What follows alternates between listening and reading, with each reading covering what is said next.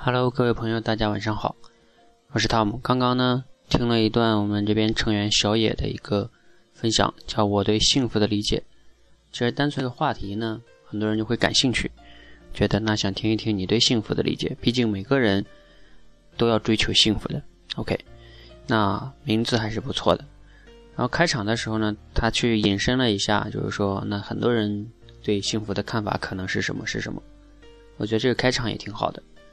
那，呃，单纯如果从一个就像一个评论性或者说议论文的角度来说，它这个整篇文章的不是文章哈，整个的这个分享是挺好的。但是如果说看你这个演讲的一个讲话的目的是什么哈，如果说你是让别人为了能对你所阐述的东西印象更深刻的话，你不妨想一想超级演说家里边那些。比较好的演说者，为什么他都讲一段故事呢？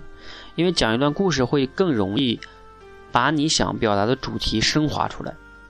OK，那我只是说一下我的看法哈。如果我来讲这个话题呢，我会讲，因为他小野在中间其实提了好几个点，一个是他以前大一、大二打游戏，一个是他追女朋友，一个是他口才目前也不是那么的好，对吧？大概是三个点。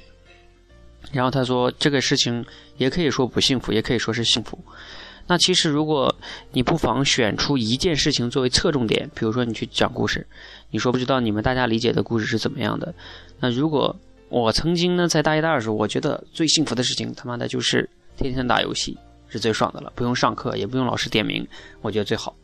因为你这样去讲述那段经历，比如说你甚至可以再讲一讲那段经历我是怎么过的，我觉得人生就应该这样才是幸福的。”因为你去把那个情景去描绘出来的时候，你就会觉得别人就会被你带到那个情境之中去，然后你后来再反差出说，其实后来我发现这不是幸福的。OK，包括那个追女朋友那个一样，你觉得人生，我说人生最幸福的就应该是我喜欢的女孩被我追到了，这就是最幸福的。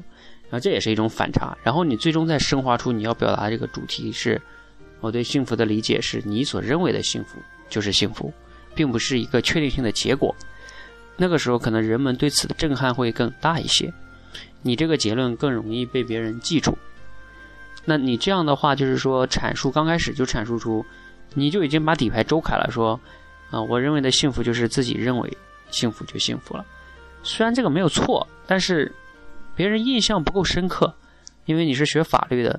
如果说你在法庭上去辩论的时候，你讲的话没有让别人有震撼力，没有说服力。那相当于你这个话还是没有力量的，就像我们做销售，如果你讲的话没有被客户认同，并且让客户产生行动，那你的话全是废话，因为客户不付钱，那证明你的销售失败的。OK 哈，所以说你还是要琢磨琢磨，你这个怎么讲话能让别人讲完了印象深刻，难以忘怀，那这才是讲话的最高境界。要不然，要不然你讲的不都没记住吗？没记住，那不很可惜吗？OK 好，所以你可以再琢磨琢磨。OK，加油哦！不过已经进步很大了，加油加油加油！